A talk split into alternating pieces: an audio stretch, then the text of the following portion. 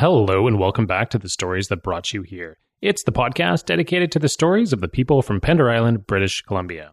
Once again, I am your host, Chris Wakaluk, and I will be sitting down in one on one, hour long conversations with current Pender Island residents to hear the stories that brought them to this smiley little island we live on, and to also hear the stories that brought them to the point that they're at in their lives right now. Today, I will be speaking with Sam Boyte. Now, if you know Sam, like I know Sam, then you're going to know him as that guy who's got his name on real estate signs all over the island. Well, we're going to get to hear Sam talk about that along with many other things. We'll get to hear him pay homage to his great grandfather, Bob Bugg. We'll get to hear Sam talk about what it was like growing up on Pender Island. He'll also talk about his time at boarding school.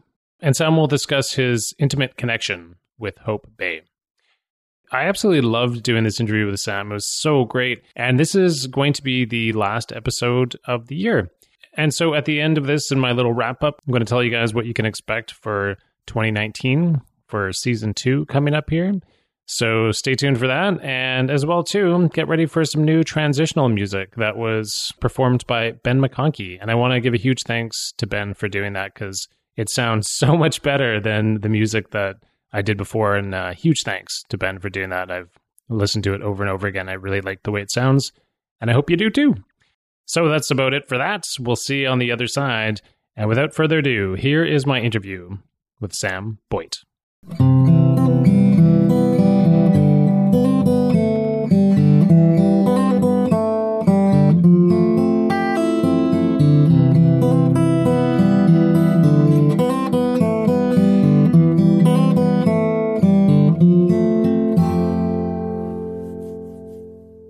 Sam, welcome to the podcast. Thanks, Chris. Great yeah. to be here. I'm so happy you're here. We're recording this really late in the day. It's late. I'm going to try and, you know, got check time here. I'll try and stay awake long enough to get through this. I'm okay. getting pretty tired. okay, hang in there for sure. It's almost 10 at night right now, but we're we're doing it on a stormy Monday night. Well, to get into the first question that we always touch on on this podcast and that is of course what brought you to Pender Island? Well, I was lucky enough that my parents had a vision back when I was a wee chap. I think I was about six or seven. And I think it was 1978 that my great grandfather moved to Pender, and my dad followed him out to help him build a little house over here. And then I think my dad fell in love as soon as he got here. Just loved the island. We were living up in Parksville. I was just a wee chap. I had a younger brother, and my folks just decided they were going to take a chance and try something different. I think I remember coming in 1981 in a moving truck with my dad and my great grandfather, who was the kind of pioneer for our family getting here. I remember listening to some stories in the moving truck coming down, and I was always a quiet kid, but I listened very intently. And apparently, I'm also told that I was a bit of a, I wasn't the best kid. Let's put it that way. I was a little bit of a wild one my parents thought I was a, an angel, but I think I was also a little bit mischievous. I don't remember the story, but my grandfather, great grandfather, Bob Bugg, told me the story that the next day, apparently, I got up bright and early. We had just moved, arriving on Pender, visiting my grandfather, and I'm in the kitchen. And I stand up on a little chair and I look at him and I said, Jesus, Grandpa, it's a pretty goddamn nice day out here. and I think I was seven. And obviously, my grandpa looked at me and my mom looked at me and and that was the last time I was allowed to ride in the moving truck with my uh, with my dad and my grandpa at the same time because apparently the language was a little bit more than a seven year old should hear. Let's put it that way. So that was kind of a cool time. But I do remember riding in the front seat of the moving truck. Yeah, when I was about seven, and that was our first kind of trip over to Pender. And then my brother has a phenomenal memory. I my memory is a little more vague, but I do think that we really just got into Pender. We it was a very different island back then in 1981. Not in terms of the people, but it was half the population. I think we had about maybe 1,200 people in total on Pender. Yeah, so the island was our oyster. There wasn't a lot of traffic, wasn't a lot of tourists or cyclists. So we had the whole island to ourselves. It felt like when I was growing up, it was pretty special. Okay. I don't think I've interviewed anybody yet who's grown up from that age on Pender Island. What was that like as being a seven year old and going to Pender Island Elementary and and uh, having that experience for you? It was a, it was amazing. My folks obviously pretty nurturing and wanted us to be growing up in an environment that was safe and you know secure so that we could play outside and not have to think about anything really just be our be kids and so yeah i started grade three on at the pender island elementary school my brother was in grade one and i, I mean my picture is still on the wall in the school there which is kind of cool because i can go back now and show my kids who are now six and nine and we we have a laugh at their dad with hair because as you know, the follically challenged gene is in my family. You know, it's just it's really neat to be a part of something where you grew up in an area that was really special to you. I went away obviously after after I finished elementary school, I went away to high school off island and university, but I always knew that if the timing was right, I would come back to Pender and and start a family here because I I really valued my bringing. It was really special. Awesome. Well, what were some of the things that you can highlight that uh, really made it special for you in those early days? I can remember learning how to golf with my great grandfather. And again, he was a pretty big influence in my life because my parents were working full time from the time they got here, just making a living. And my mom did many different things. But I remember when I was eight or nine learning how to golf with my grandfather. So he would take me out on the weekends. And the little Pender Island golf course was still here. It was much different, but I think it was only a nine hole course then and much smaller. They've changed it a little bit.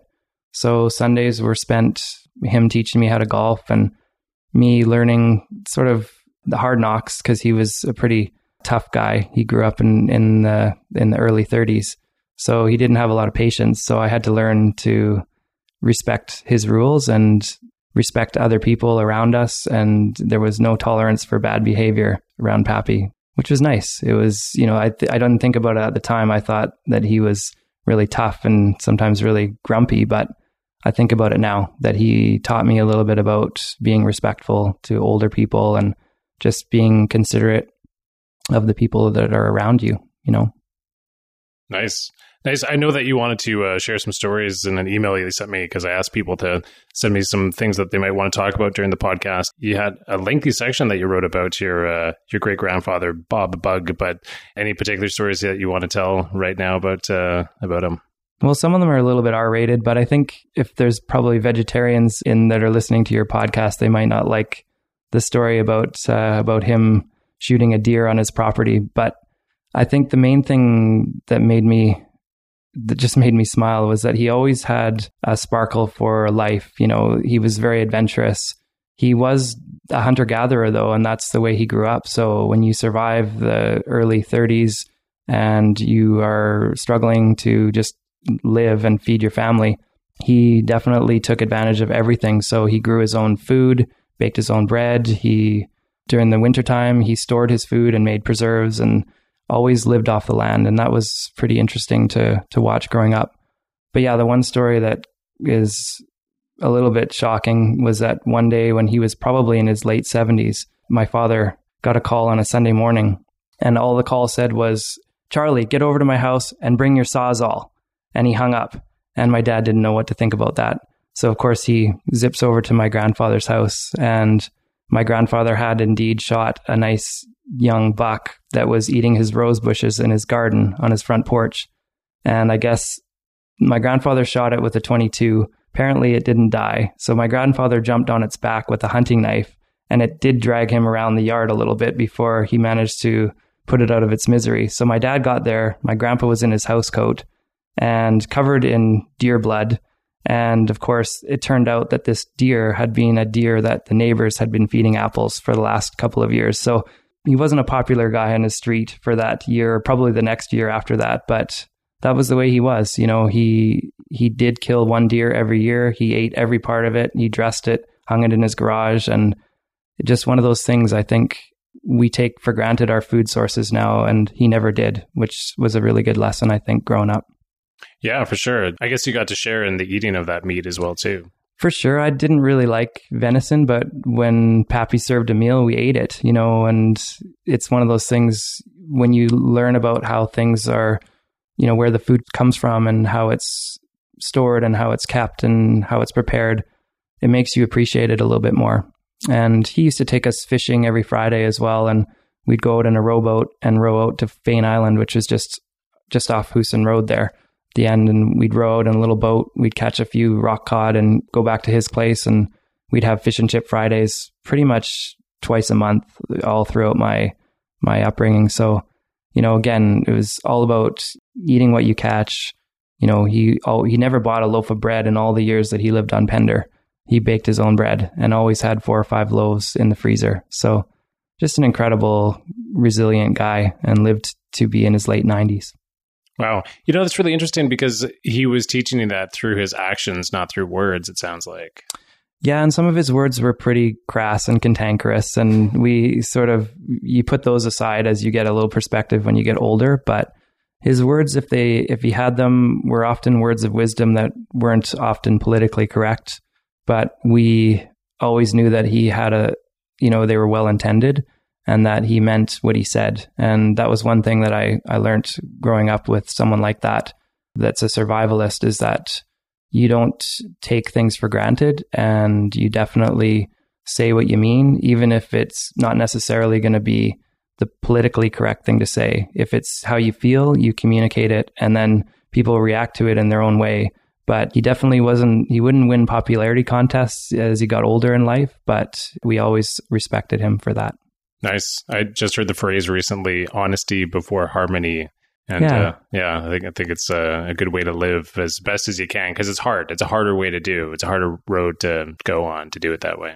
Yeah, he would definitely put us in line if we were misbehaving or if he felt a certain way about a certain political figure. You know, the words would come flying out of his mouth, and probably we'd have to leave the room. But on that other side of it, you know, if someone came to his door and chatted with him and he was happy to talk to him.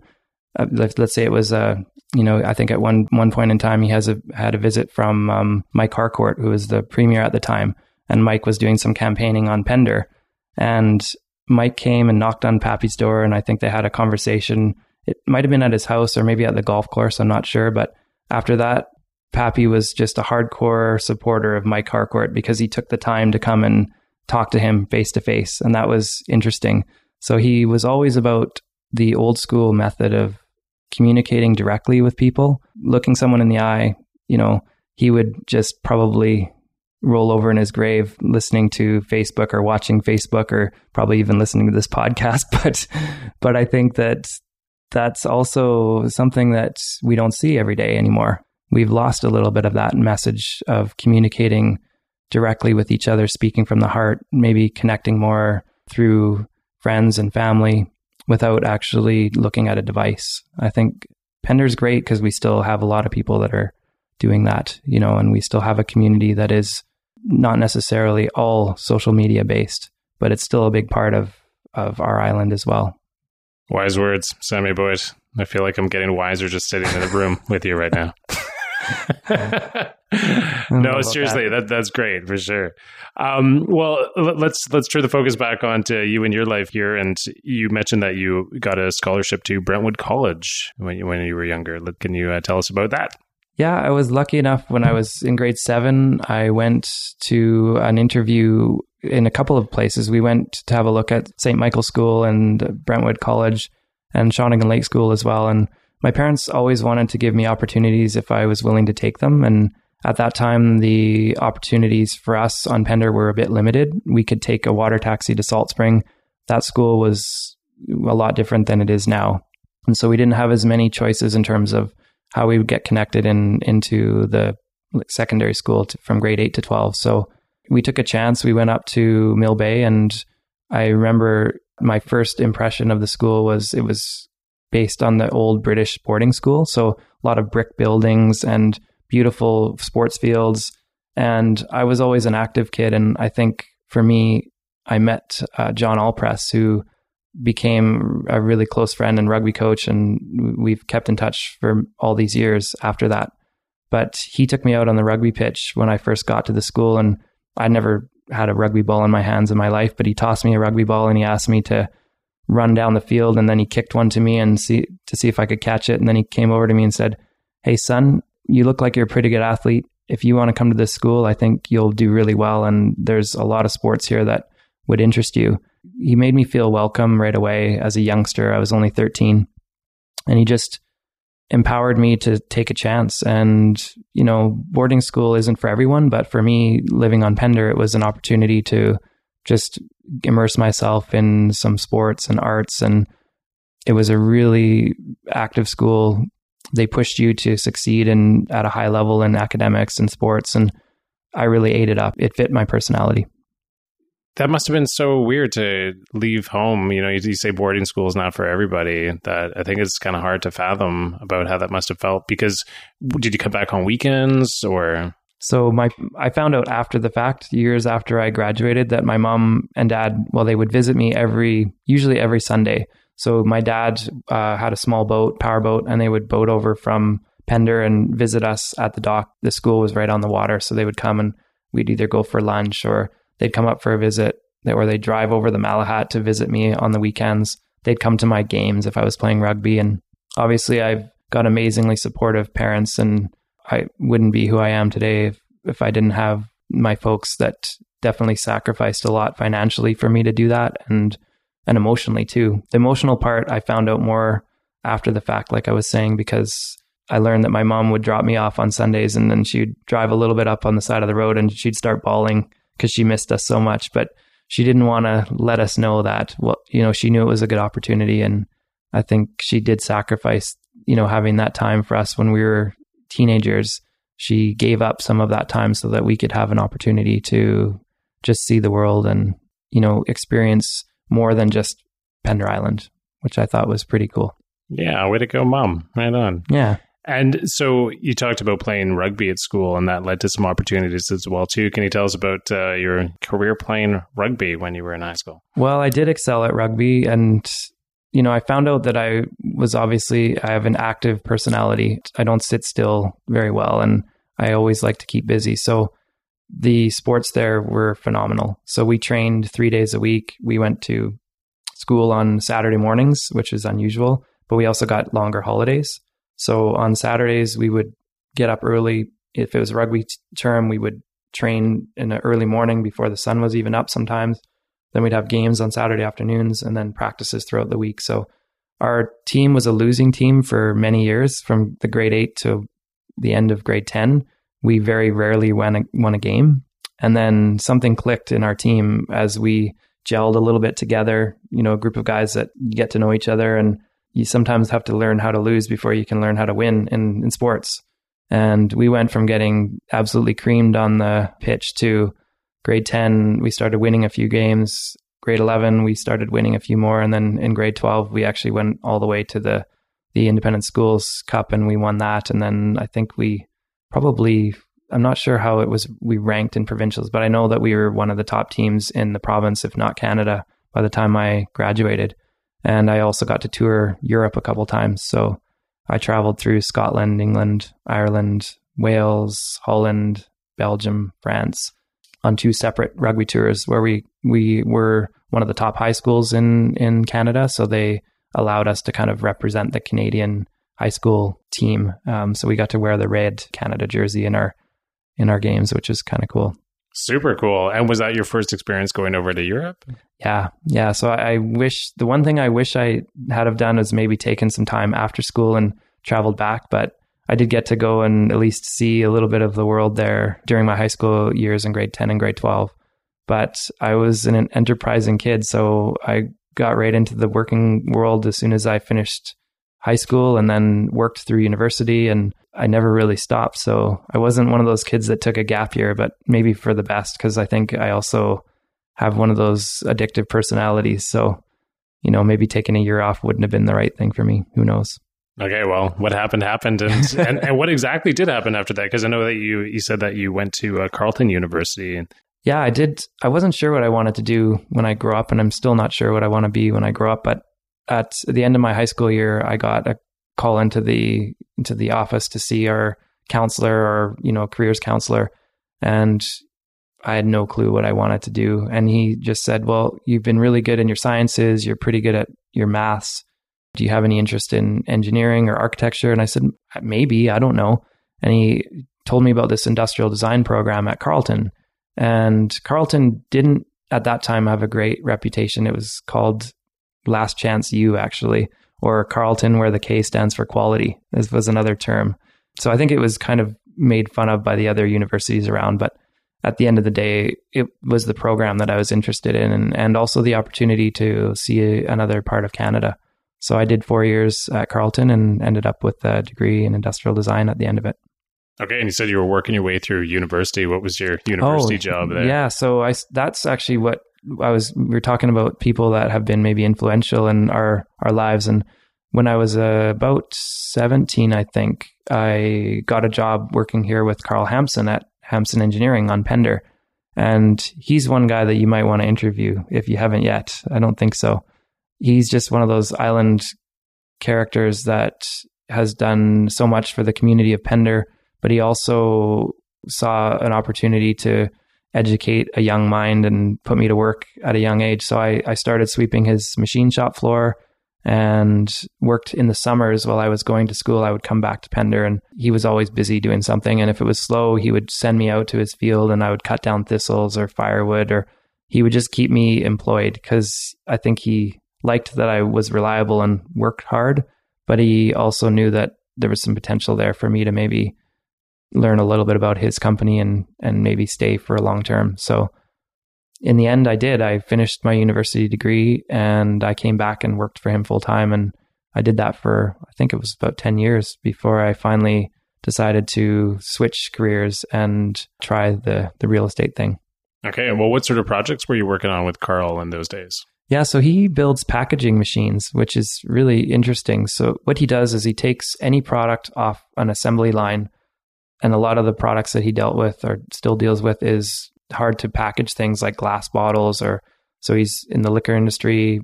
Oh he's done demerara sugar. He's done all sorts of different things. His machine is a specialty thing and it takes the product as it comes off the main assembly line collates it into rows puts dividers in and then folds a box and glues the box. And then it comes out as a finished boxed case. So it's a case packer is what they call it. So I learned everything about his business in terms of, you know, he would we would build these things in his sheep barn on Pender Island, which is really ironic. You know, you you drive on his 50 acres in the middle of nowhere, and we're building these fairly high tech engineering type devices that are one of a kind things, and then we would ship them all over the world. And I think Carl just recently retired this year. Actually, he finally hung hung up his uh, his engineering business and sold it to two of his employees who are now operating, I think, in Sydney. So, so 10 years, 10 years yeah, into that. 10 years, it kind of flew by pretty fast. I mean, I enjoyed it and it was really interesting work, but I also realized that it wasn't necessarily my passion. It was definitely interesting work, but Carl was the inventor. He's the mad scientist, and the business really was his business and his baby, which I thought was amazing and I, I respected a lot. But I also realized that I was the kind of person that really maybe needed to be a driver in my own right. And I not I wasn't sure if that business was the exact fit for me. So in 2006, I think it was, or maybe end of 2005, my mom had always said that she would like to start a business with me because we got along really well and she'd been in real estate here for for some time. So she asked if I would take my license and could we start a business together. So 2005 I started taking the real estate course, got my license in 2006, and then we opened our doors in, I think it was early 2006 at Hope Bay. Okay. Well, there's so much to touch on about that. So let's just get right into it. so you opened the doors at Hope Bay. Why did you guys choose to start at Hope Bay? Oh, instead of somewhere else on Pender. Yeah. yeah.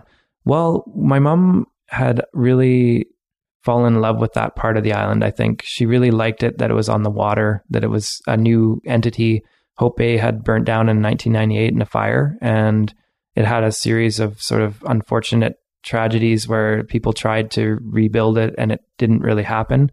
And then in 2000 and I think it was 2002 or something like that, a group of 28 islanders decided that they were going to all commit some money and then finance a construction loan to rebuild the project. And it was really neat because it was a dedicated group of islanders. Some of them are still on the island, a lot of them are. And they just had a vision that they didn't want to lose Hope Bay as a iconic community space. And so they called themselves Hope Bay Rising and they rekindled it from the ashes. And Brent Marsden was the lead contractor, and there's many names. Um, if you want, you can just go to the website and have a look. But there was 28 local uh, islanders, and they took about two years to rebuild it, and they opened in 2004. And they managed to secure a few solid commercial tenants like Parks Canada, and Peter Binner was a goldsmith there. And I think they had a restaurant, Hope Bay Cafe was the first restaurant there and a few other tenants, core tenants. There was a hairdresser and a furnishing store, and they all just they took a chance and it it worked. I mean, they managed to get this thing on the ground and running, and it, they won a commercial restoration award for their project as well, which is something that maybe not everyone knows. But they designed it after the old building and looked at the original plans for the site and tried to resurrect as close as they could the original footprint and the original feel of the space. So it was pretty cool. Nice. Yeah, I had Brent Marsden in, in, episode 14, I think it is. So anybody listening who wants to find out more about the Hope restoration, he goes uh, deep into it and it's pretty interesting stuff for sure. But can you talk about uh, your initial first experiences with, I guess, having the office at Hope and being a real estate agent? It was really neat. We we had a lot of support right off the bat because my mom is an angel on Pender and has done a lot of volunteer work and just she's a really special lady. She always works hard. She always tries to do the right thing. She's she had an amazingly solid reputation. It was a real challenge for her to break away from Pender Island Realty and start her own company, but she'd always wanted to do it and she felt that if we did it together as a family business that we'd we'd get supported and that we'd we'd have enough work to keep us all busy and 2006 was a busy year. We were we got into it. That time was strong, and it was just my wife and Rita, myself, and my mom. And uh, we started in the tiny little office just at Hope Bay. And from 2006 to 2009, we were the market was active. The island was quite busy. The economy was fairly strong, and we really we were productive. You know, we worked hard and we managed to build the business up. We took on a couple more agents and we expanded a little bit. And then 2009, things started to slow down a little bit. And we always just kept trying to provide a good service, to grow responsibly and socially responsibly, and to give a lot back to the community that was supporting us. And so we managed to weather some really tough years from 2009 to 2012. We continued to slowly grow during that time, but we also lost a lot of money as a company to keep our doors open. So we had a, a huge amount of inventory. We had a lot of listings, but not a lot of sales. And in real estate, if you have no sales, you have no income because your income is all back end loaded. When you sell a house, the company, you know, gets paid and the realtors get paid. So when you have a lot of listings and nobody's buying anything, your overhead is massive and your income is small. So in 2012, 2013, we slowly wondered if we were going to have a business to work at and whether we should close our doors or, or restructure. But slowly the tap turned on in 2013 and, and the, the, the economy started to change a little bit. People started coming back to the island, buying houses or renovating homes. And it seemed to me that there was a lot of people moving to uh, the island full time. That transition started then. And from just being a lot of seasonal occupants, and so that really changed the the feel of the market again. So in 2006 to now, we've really seen quite a large down cycle, two small up cycles, and I think we're kind of in the middle right now where things are starting to taper off a little bit. You know, it's interesting about being a real estate agent and that personal connection that you share with people. I would imagine every time that you sign a contract and you're being asked to help them purchase a home or help them sell their home, how does that feel on your side of things to be in that position? Can you just comment on that a little bit? Oh, I think that if you're a people person, then it's a perfect job for you. You know, in order for people to be comfortable inviting you into their lives to help them, I think you have to have an innate love of human beings. And, you know, for me, that's what really drew me to the job. And I think it's what's kept me here all these years is that you have to respect that it's very emotionally stressful for people. They're putting a lot of, often a lot of weight on their decision making. And so if you can help be a voice of reason or a level playing field in their thought process and educate them and make them feel comfortable with whatever decision they're making, And you have to be able to ride out their highs and lows with a constant sort of constant resonance. And I think that's really important. So yeah, I'm a people person. I mean, that's definitely, I enjoy helping people. And I think that's the service of that industry is a big part of what has probably made our company successful and maybe me personally. Just, I always see it as what can I do to help? How, how can I help this person, this couple, or um, how can I help them get through this situation that's difficult or challenging? And what outcome can we have together that's going to be beneficial for them? And I've always put their needs ahead of my own. And I think that's, if you talk to people that are successful in business, I think that is the key to business, but it's also the, the key to a lot of other things in my, in my mind. Yeah, never a bad starting point to have with a question to ask yourself, how can I help? Mm-hmm. You mentioned your wife Rita as well too earlier. How did you meet your wife? Rita? Oh, good one. Well, Rita and I met in uh, in Victoria at a Halloween party back in. I have to get the dates right. She's going to kill me, but it was I think 2003 October, and I was dressed as a big inflatable clown, and I had just come off a long relationship, but I wasn't really looking for something long term. I was just kind of figuring out what was happening in my life, who I was and a mutual friend kind of invited me to a house party and I saw her there and she was dressed as a pirate and yeah, we we connected right away, just eye to eye, and it was really interesting because she had no idea what I looked like. I was I looked like I was a big three hundred pound inflatable clown, and so I think she just liked my smile, and I I liked the way she was looking. She was looking fine, and we connected right away. And we went on um, i think one other sort of visit engagement just at a party before that. And then i invited her to pender on my first date. Okay. So why did you invite her to pender on the first date? Well i was living in victoria at the time but i always knew that if i found someone that was really special and that they liked pender island that i would migrate back there. And so yeah i took rita to our christmas party at hampson engineering which is for her at the time probably was a little unusual, you know, because we had just met. And but I always thought, well, if you're gonna get to know someone, you may as well get to know them right away and not waste time. So we hit it off really well. She came over and we had a great time at Carl's party. He had a catered party at his house with kind of an intimate party with his uh, co our coworkers, and he always used to do a little family gathering kind of thing with a with a caterer. So she went to that with us. Uh, we kind of mingled with my colleagues on Pender, my coworkers, and then back off to Victoria we went. But it was the start of things to come, which was pretty cool. Right on. So she liked the island right away?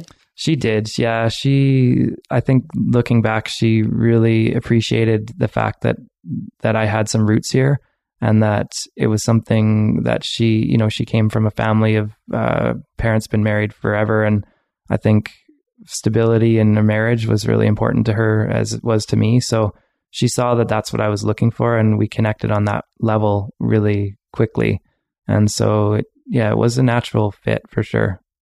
Nice. I was just thinking that you you mentioned your mom uh, a few times earlier here, and I just wanted to give you an opportunity to speak about your dad for people who may not know your dad. Can you tell us a little bit about him? Well, my dad's probably one of the most well known guys on Pender because he's the local fire chief and has been doing that for, I think, over 30 years now. And so he started as the volunteer chief on Pender just shortly after we moved to the island, I think probably in the early 90s. And that's where he lives. His whole life is about serving the community in that way. He absolutely loves it. It's his passion. If you want to see Charlie Boyte just go up to the fire hall and the coffee will be on and he'll be working there. And it's amazing to watch, you know, your parents as we get older. I'm surprised that my parents are still going strong, but they both found passions in their life that have kept them working, you know, and have haven't really felt the need to take their foot off the gas.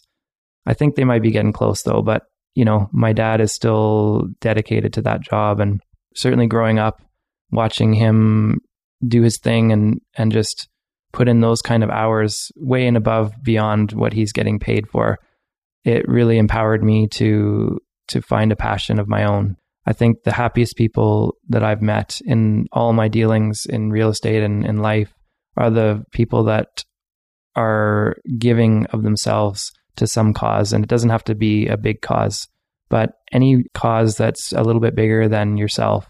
And you find these people may not be millionaires, they may not even be hundred thousandaires, but they're they're very, very fulfilled in their life and and what they are experiencing on a day to day basis. So I'm learning as we go, you know, and to me that's empowering when you see people that are successful in what they do. They do it because they love it and they really want to give freely of themselves and not really necessarily expecting the reward or the carrot at the end. It's just about the process of what they're doing. It is a really important thing in life to just be engaged in the process and not worried about what potential reward you're going to get. You know, just to apply it to working for an hourly wage.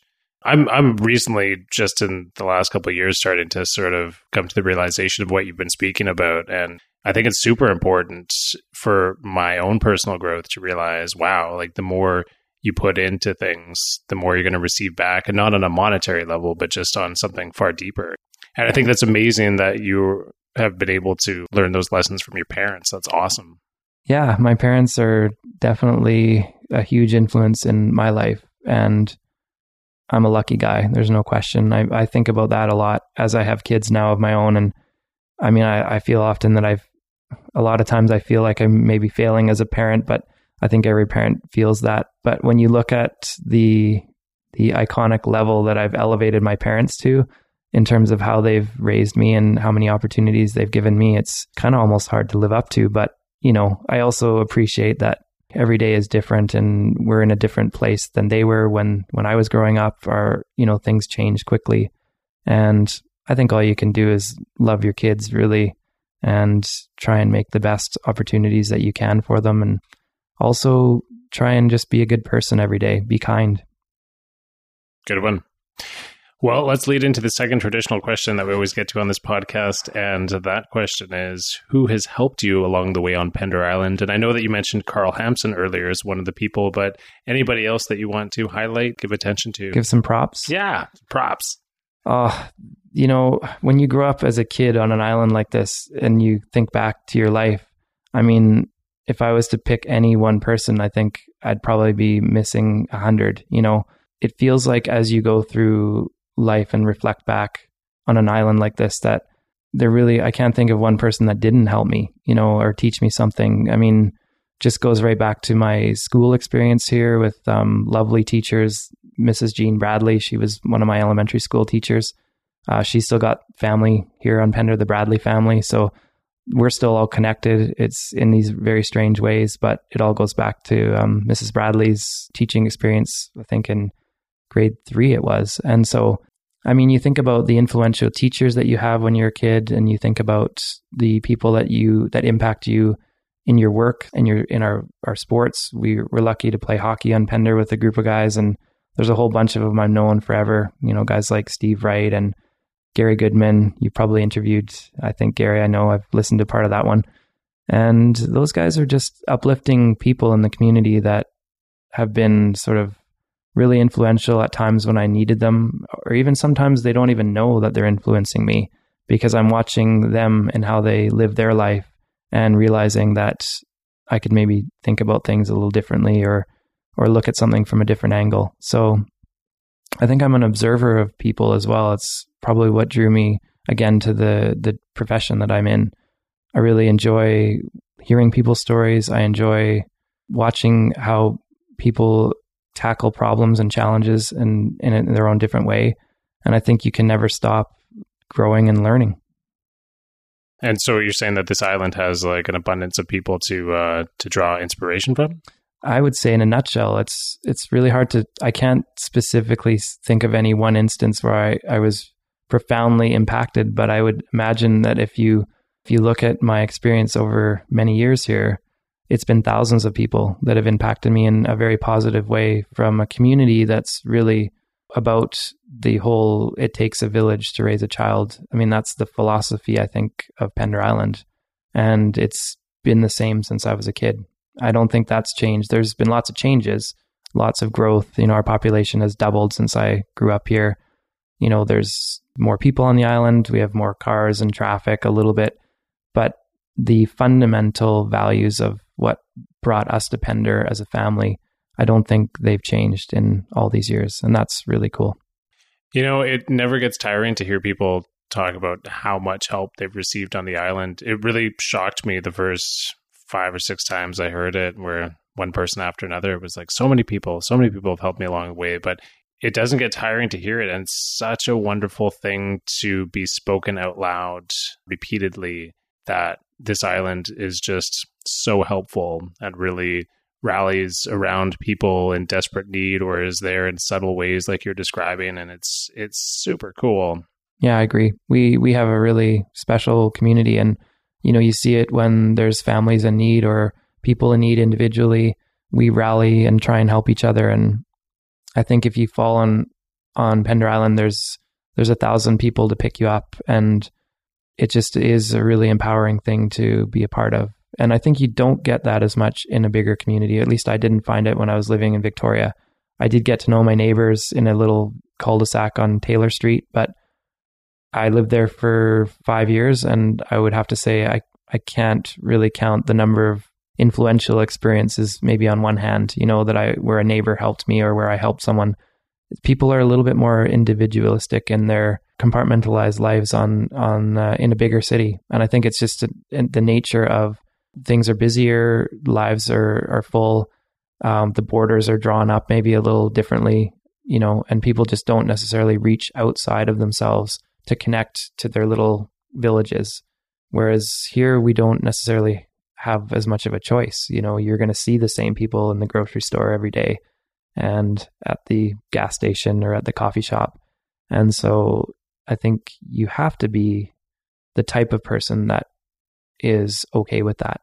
And um, it's not for everyone, for sure. I mean, I've had people that I've, you know, in the course of showing property, after an hour, they say, you know, when's the next ferry? It's just, it doesn't fit them. You know, if you're used to the environment of a city, you know, the hustle and bustle, lots of things happening, or even just not being in an isolated environment, being surrounded by others, then Pender can be really tough. So I see both sides, but for me, because I grew up in this environment, I think I wouldn't have it any other way. Nice, nice. Something else I just wanted to uh, ask about as well too was that you mentioned in the email about the Hope Bay Rising Group uh, approaching you and uh, your family as well too about purchasing Hope Bay. Yeah, hmm. we were really a lot of fortunate things happened in our business. I think probably because my mom was a big driver and in building the company and also her reputation. So we were a pretty young company in 2008. We just started our company. We were two years old. And the group of folks that resurrected Hope Bay were managing it, but it was a little difficult because they had 28 owners and a collective group of owners that were overseeing the management. But decision making was becoming a little more tricky when you have to a board of directors to make decisions and I think they realized that their their goal they called their company Hope Bay Rising, and once Hope Bay had risen, they realized that the best thing to do was to maybe find the next person or or entity to pass the torch on to. So it was Brent, I think, that came up to us one afternoon and said, "You know, we've been thinking. We we decided as a group that it might be time for us to sell, but it's really important to us who we sell it to." And it is and still is a tough thing to run a commercial space on the Gulf Islands. It's a lot of extra energy and effort just to keep things rolling on Pender when we have a small economy.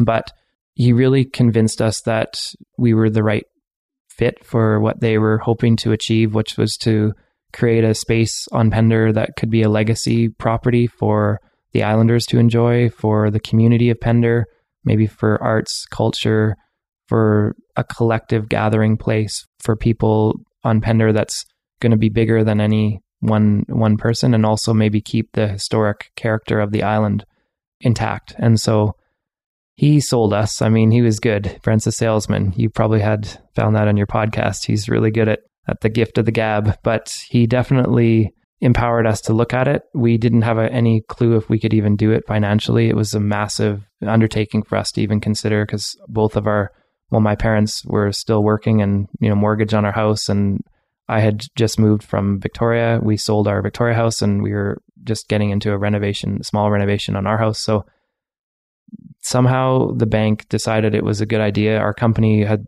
uh, had a couple of years of strong sales. And so we managed to convince the bank that it was a good idea. We somehow came up with a down payment by refinancing and we were able to become the caretakers of Hope Bay. And I think it was a really nice move for us. I mean, it, it definitely connected us to Pender uh, in another way in terms of being uh, being involved actively with the pretty important and significant piece of real estate, as you call it. But I think more importantly, it allowed us to continue to be able to operate our, our business, but also think about what it's going to be like for my kids. Um, how are they going to see Pender when they grow up? Are there going to be places that are safe and interesting for them to play that maybe aren't haven't gone mainstream that are a little bit nostalgic that remind people of a time that you know once was and i think hope bay has that potential. So as a family i mean our goal has always been to just keep it thriving and and we've gone through some struggles some really tough economic times where we lost some core tenants and tenants retired. And i feel like we're kind of building up a tidal wave on the other end now. We've got some fantastic new tenants. We're really excited to see that their sense of community is it, it's a fit and match for what we feel is you know is what Hope Bay should be. And so, you know, we've got Pender Chocolates now who have joined us. We've got Gather Collectibles, that's Matt and Share. They're doing live music in the summers. They're working at getting the restaurant back on track. So I think my goal and my, my hope and my vision would be that Hope Bay is going to be sort of entrenched in the island community as a space that is bigger than any one of us. And hopefully we can hold on to it long enough and keep the real estate thriving so that financially we can do it. It really hasn't been easy, but we still believe in the in the space. Nice. And you use the word caretakers as a way to describe your role in Hope Bay there. And I think that's such a wonderful way to describe it. And as well, too, you thinking about the future, about how your children are going to interact with the venue as adults. And it seems as if you have a very long term vision for Hope Bay.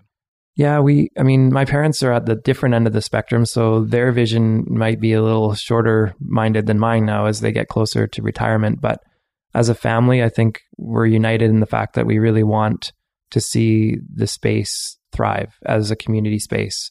And, you know, moving forward, how we do that, I'm not sure. But we're looking at maybe bringing in another local investor at some point to keep that keep that torch going. We've had opportunities to sell the space and the building, but they haven't been the right fit. We feel that it should be a space that's for the community. And I mean, it's kind of the last piece of Pender left that I grew up with. Uh, Port Washington store, unfortunately, that store had to be demolished and uh, for various reasons. And I think that was another little keystone. I mean, all of the marinas and resorts have been kind of bought by larger companies or bigger companies that have tons of money behind them. So we're going to see some big changes likely happening on Pender and the marina avenues on the island. And our goal is to not make Hope Bay change. We want we don't want it to fall down, and we want to keep it up and maintain it. But we want to preserve the character of what the original 28 had in mind, which is the charm and the nostalgia of that space. And we're hoping we can do it. Just trying to stay positive every day. And I volunteer a lot of my extra time just to make sure that things are happening and that the water doesn't flood in the basement. And you know that the we make our own salt water so it's a desalination system. We have peter binner the goldsmith who helps me with the water and he's kind of the backbone of hope bay. If he retires, I don't know what we'll do, but we have all these people that have given of their time over over the years to you know there's not a huge amount of profit to be made in a commercial space like Hope. It's really more about a social investment and we've always seen that if you can hold on to an investment like that for a long enough time, it might be a benefit to your your family or your kids, but it certainly will be a benefit for the moment, you know, as you're moving through life. That's something that our kids can enjoy, something that we can enjoy together as islanders. And um, I know my parents would like to see some financial return at the end of the day, but my my feeling is that the financial reward is is just in the ability to be able to use the space and work there. It's been a massive impact on my life. You know, I spend hours working at Hope Bay and I'm fortunate to wake up. I hear the seals if I'm working late or if I'm going early in the morning. There's always something happening on the water, boats coming and going, and the moon rising at night. It's just one of the most spectacular places that I've ever seen in my life. I really appreciate you sharing this with me, Sammy, because I I know you, I've known you for a lot of years, and we hang out and play disc golf together. But I've never heard you speak about Hope Bay in this way, and it's really a privilege to get to hear you explain your position on Hope Bay and how you feel about the legacy of it and what you want to do moving forward. And just want to say thank you. I think it's really great. Really love what you're saying. Thank you. Thanks, bud. Yeah, no problem, man. Um, Segue. Okay. And uh, you brought me over a couple bottles of uh, homemade cider when you came over here. Thank you. Well, first of all, I think this is pretty cool what you're doing. So it's a small little gift that I brought for you and a little piece of myself because we shared this cider. It's a new thing for me. Hopefully it tastes okay. But we, uh, we got a group of people together on Pender last year and we recently uh, sold our, our property in Magic Lake, and we were fortunate enough to buy a little bit larger acreage. And on the acreage, the fellow that we bought it from had developed a pretty sizable orchard. There's about 30 trees. So there's some fruit trees, some nut trees, apples, many, many different varieties. And we know nothing about farming, but we're learning and we're, we're making mistakes. We tried making some cider last year. In order for us to learn, we shared it with or collectively got together with Ginger and uh, Chris and Renee on Pender. And Ginger is an expert. She's been brewing cider her whole life. She's a scientist, and we were really lucky. She's got all the equipment. So we just supplied our apples and said, We know nothing about cider. Help us. And in exchange, maybe we can learn and get a little bit of cider back. So that was our first year's experience. And you get to try the first crop from our, uh, our cider. Okay, right on. Wait, so Ginger who? Oh, Ginger Talbot. I'm not sure. She's she's uh, been around on Pender forever. She's quietly doing her thing as one of the most incredible people on Pender that you're going to meet. She she does bookkeeping for our company as well. So she's kind of the backbone of the accounting end of our business. And if we didn't have her, I don't know what we'd do. She's another one of those Pender treasures that just keeps us on track. Just lovely to be around. And the most important part is that she's amazing at making cider. So we get to learn from her, which is great. She's got decades of experience with making cider. Yeah, cider. And then, of course, she does property management and maintenance around the island. And she's got a few core clients that she works with. And she's always busy. She's also got a property that she's developing with an orchard as well. And just hardworking lady and as good as they come. So we're really lucky that we get to learn from her and and get to share in the experience of making cider with a group of islanders as well. It's really fun. I'd never done anything like that. I, I know you, you've done some home brewing, which is pretty cool. This was my first experience, and to me, the product isn't even as important as the process. You know, just the whole pressing of the apples, the experience of working together to get that done, harvesting the apples collectively.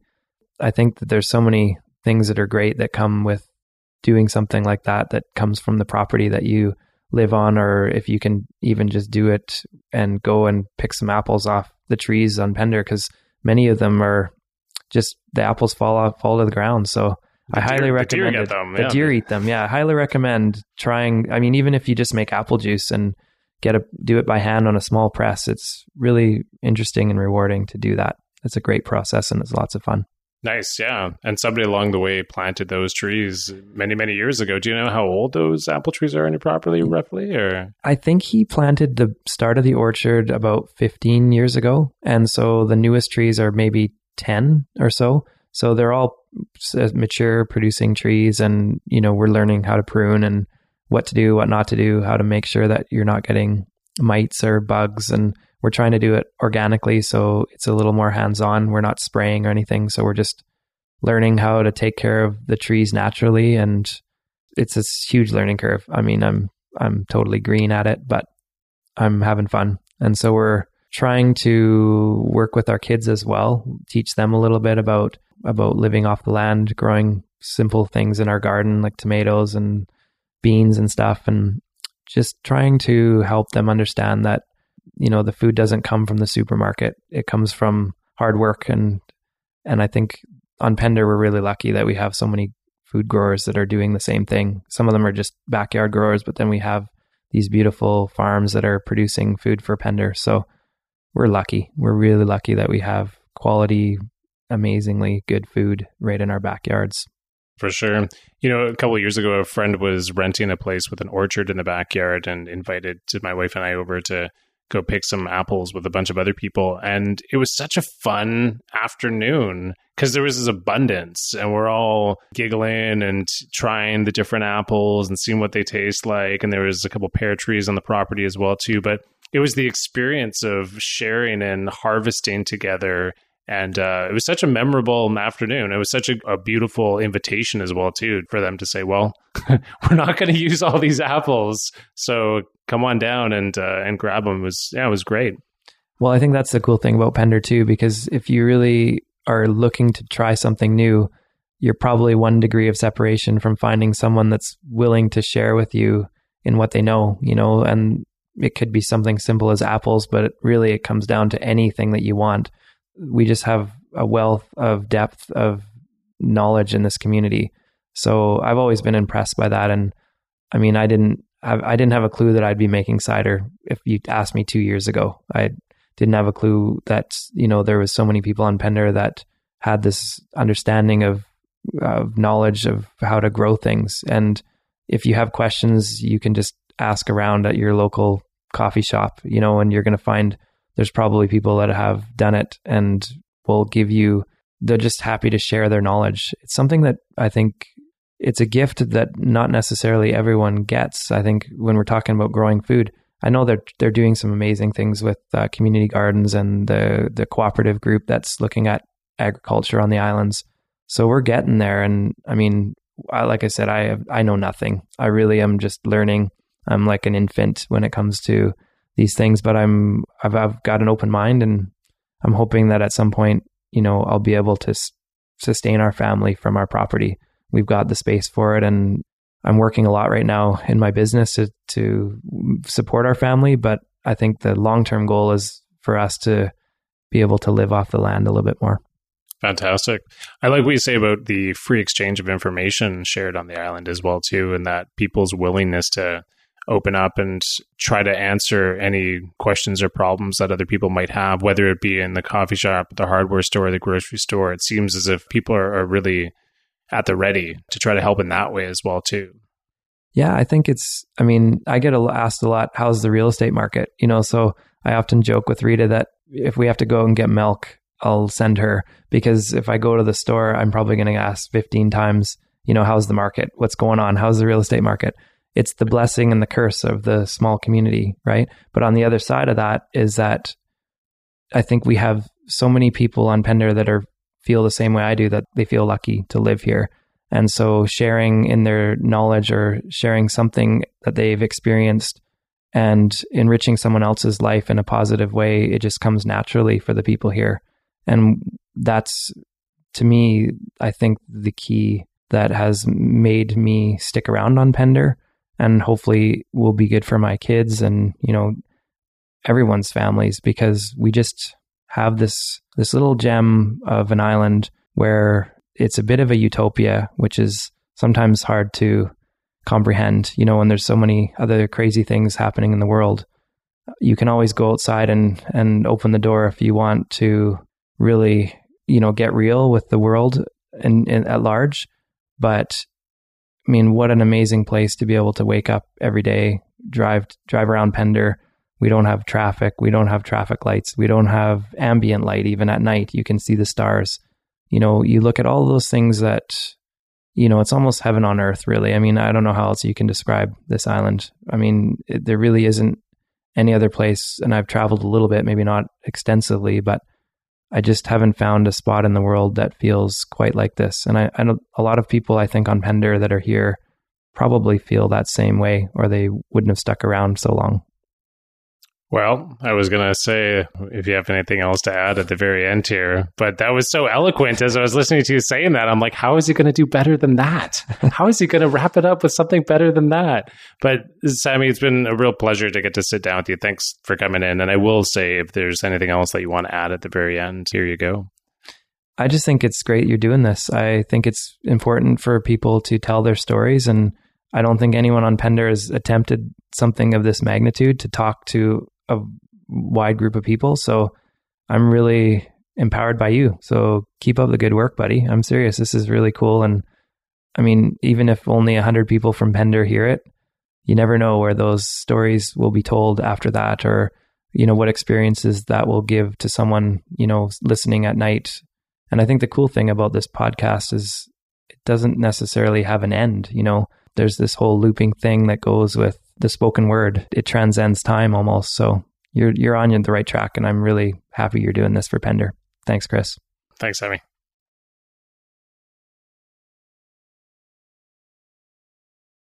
All right. Well, to honor that interview, I decided I would come down to Shingle Bay. So, Shingle Bay is now the site of a national park reserve. There are a few camp spots, and the only way to get in here is either by kayak, canoe, or walking in, which is not a far walk. And the reason I decided to come in here was because there is a small orchard here as well too. It's my understanding the orchard had been planted by the previous owner and remains intact after it was bought by Parks Canada. So there's a sign here that gives some information. It says from 1927 to 1959, this area was the site of a fish reduction plant, the remains of which could be seen today just out in the water. And this is a beautiful little gem on the island. Really like this spot a lot. I want to thank Sam so much for doing that interview. It was really wonderful to do. I want to thank you so much for listening. And I want to thank everybody who has done an interview with me this year huge thanks to all those people. It is an incredibly vulnerable thing to sit in front of a microphone for an hour and answer questions about your life and your past and who you are and your thoughts, and then have it put out to your peers in the community. Big thanks to every single person that said yes, because without them, there would be no podcast. So thank you so much to all of you for doing that.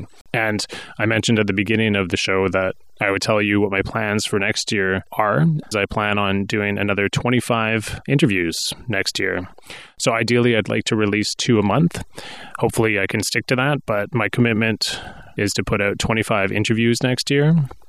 If anyone has any people that they would like to nominate for potential interviewees, I'm including my email address at the bottom of the write up for this show. And if you'd like to get a hold of me, that would be fantastic as well too if anybody wants to contribute or donate financially in support of this podcast i'd be very open to that just to give you some background as to the process of doing this podcast is I have done this completely on my own from the beginning. The major time goes into the editing process. Once I complete an interview, it takes me approximately four hours to do the first edit, where I take out any ums or ahs and I make it as tight as I possibly can. And then I go through and do a second edit to tighten it up even more. Then I, of course, record the intro, I record the outro, and I put that together.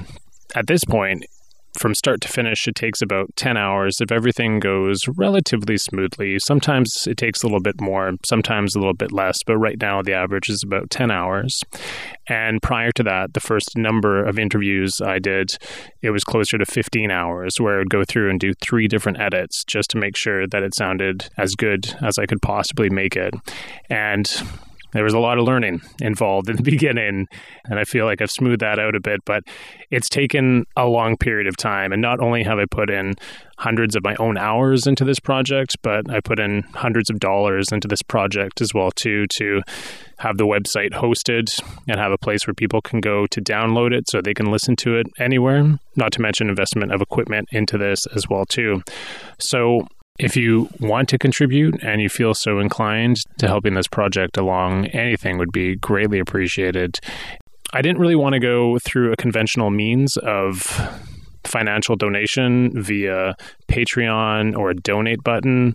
I just kind of wanted to make it a little bit open. So if anybody wants to contribute in any way, you can email me where my address will be located at the bottom of the page as well too. If anybody has any experience with any grant writing, that would be incredible. But I guarantee that I will complete 50 interviews. And then once I've reached that, we'll see what happens. But if you enjoy this and you like what you hear, even if there's a way that you think you can help that is unique to you, because this is a little bit of a unique podcast, I'd like to think, feel free to contact me and let me know. But that's it for this year. Thank you very much for listening. I really appreciate people taking the time to listen to an hour long interview. And we'll see you in 2019. And until next time.